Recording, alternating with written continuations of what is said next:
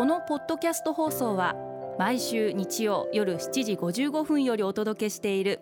毎日に夢中感動プロデューサー小林翔一を再編集した特別版です。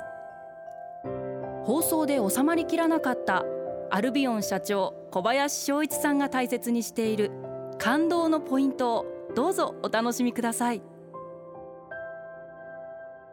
アルビオンの小林翔一です。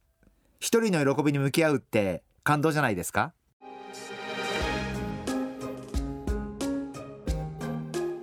会社ってすごく当たり前だと思うんですけど絶好調の時もあればすごく厳しい時もあって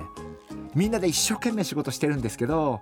思いもよらなことが起こって売り上げが下がることがあって私自身も今まで何回かすごい苦しいことを経験してきていて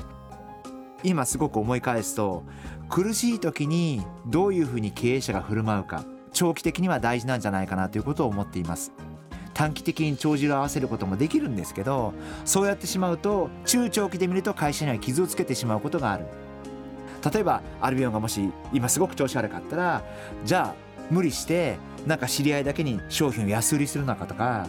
会社メンバーに無理に商品を買わせるのかとかってそれって短期的にはちょっと数字が上がるように見えるかもしれないけれども全く意味がないことでやっぱり原点ってお客様お一人お一人に喜んでいただくご満足いただいて会社って結果売り上げが上がっていくっていうことだから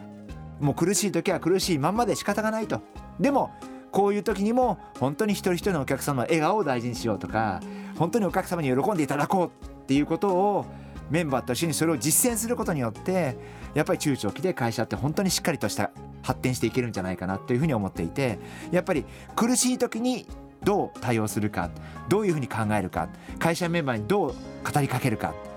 そこが経営者の真髄なんじゃないかなそんなふうに思ってます。短期的に帳尻合わせた時って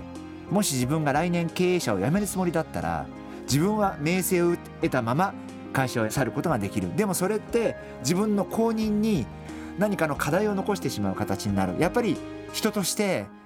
人生を歩んできてやっぱり自分の人生が本当に自分自身で良かったなと思う人生でありたいし自分は自分の次の人たちに対して自分の次の世代に対して変な負の材料を残さなかったというふうに自分は人生を終えたいな。まだ終えるつもりはありませんけど自分が人生を終える時にはやっぱり自分は何も変な負の材料を残さなかったっていうにして次の人にバトンタッチをしたいなそんなふうに考えてます。あの皆様も日頃の人付き合いの中でも短期的なことではなくて中長期で、えー、本当にいい信頼関係を作っていく。本当にこう相手の方の喜びに向き合う。そんなことが大切じゃないかなそんなふうに考えてます。毎日に夢中。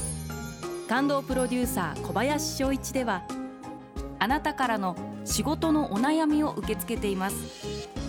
番組ホームページにあるメッセージフォームから送ってください。お送りいただいた方の中から抽選でアルビオン化粧品のロングセラー化粧水